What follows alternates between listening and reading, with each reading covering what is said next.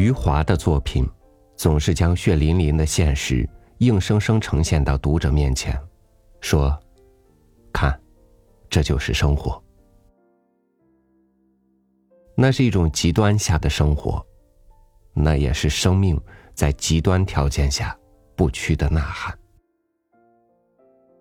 今天就和您分享他的这一篇：人无法忍受太多真实。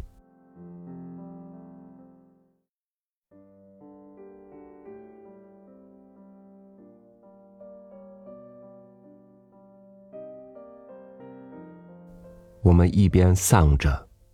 又一边燃着的马不停蹄，走着走着，时常忘了自己。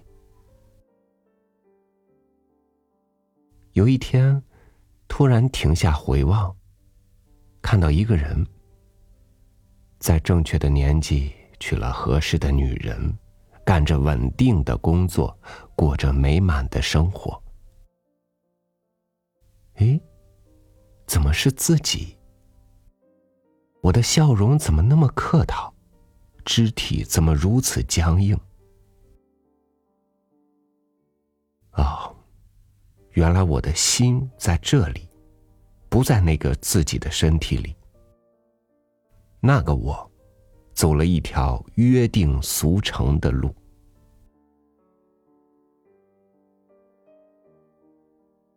我接受生活。但我怀疑生活。我不想活成别人，我只想在离世时，成为了全世界唯一的自己。没有什么比时间更具有说服力了，因为时间无需通知我们，就可以改变一切。最初我们来到这个世界。是因为不得不来，最终我们离开这个世界，是因为不得不走。以笑的方式哭，在死亡的伴随下活着。作为一个词语，“活着”在我们中国的语言里充满了力量。它的力量不是来自于喊叫，也不是来自于进攻。而是忍受，去忍受生命赋予我们的责任，去忍受现实给予我们的幸福和苦难、无聊和平庸。人是为活着本身而活着，而不是为了活着之外的任何事物所活着。人类无法忍受太多的真实。做人不能忘记四条：话不要说错，床不要睡错，门槛不要踏错，口袋不要摸错。一个人命再大，要是自己想死，那就怎么也活不了。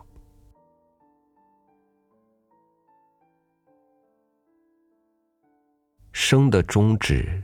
不过一场死亡，死的意义不过在于重生或永眠。死亡不是失去生命，而是走出时间。做人还是平常点好，争这个争那个，争来争去，赔了自己的命。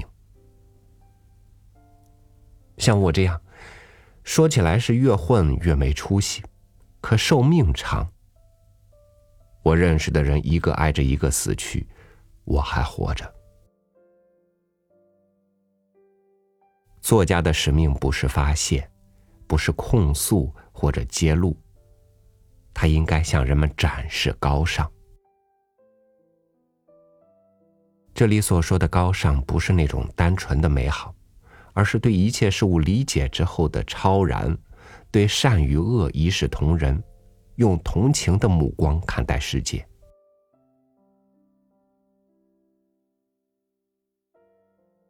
检验一个人的标准，就是看他把时间放在了哪儿。别自欺欺人。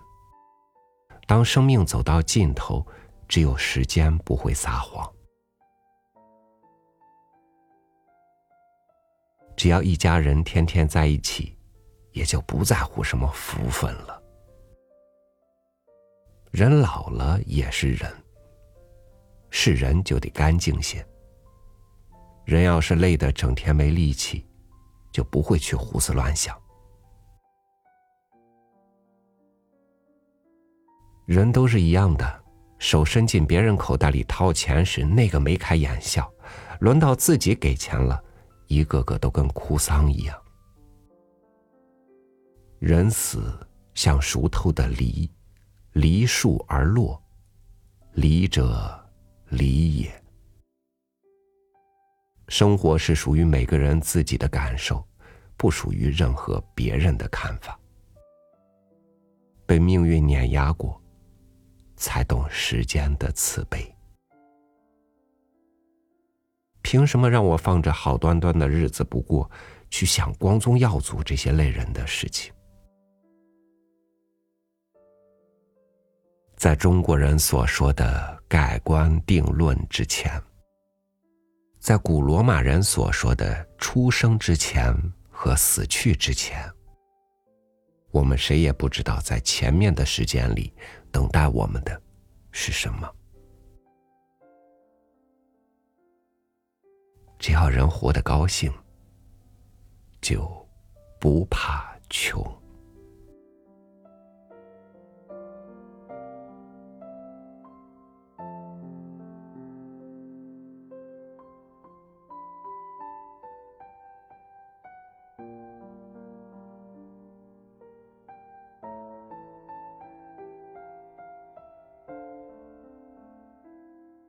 我们现在领会的一些人生体会，在忍受那些真实以前，并不懂得。痛了，人们就会去想着调整人生方向，会想着放下一些人生的执念。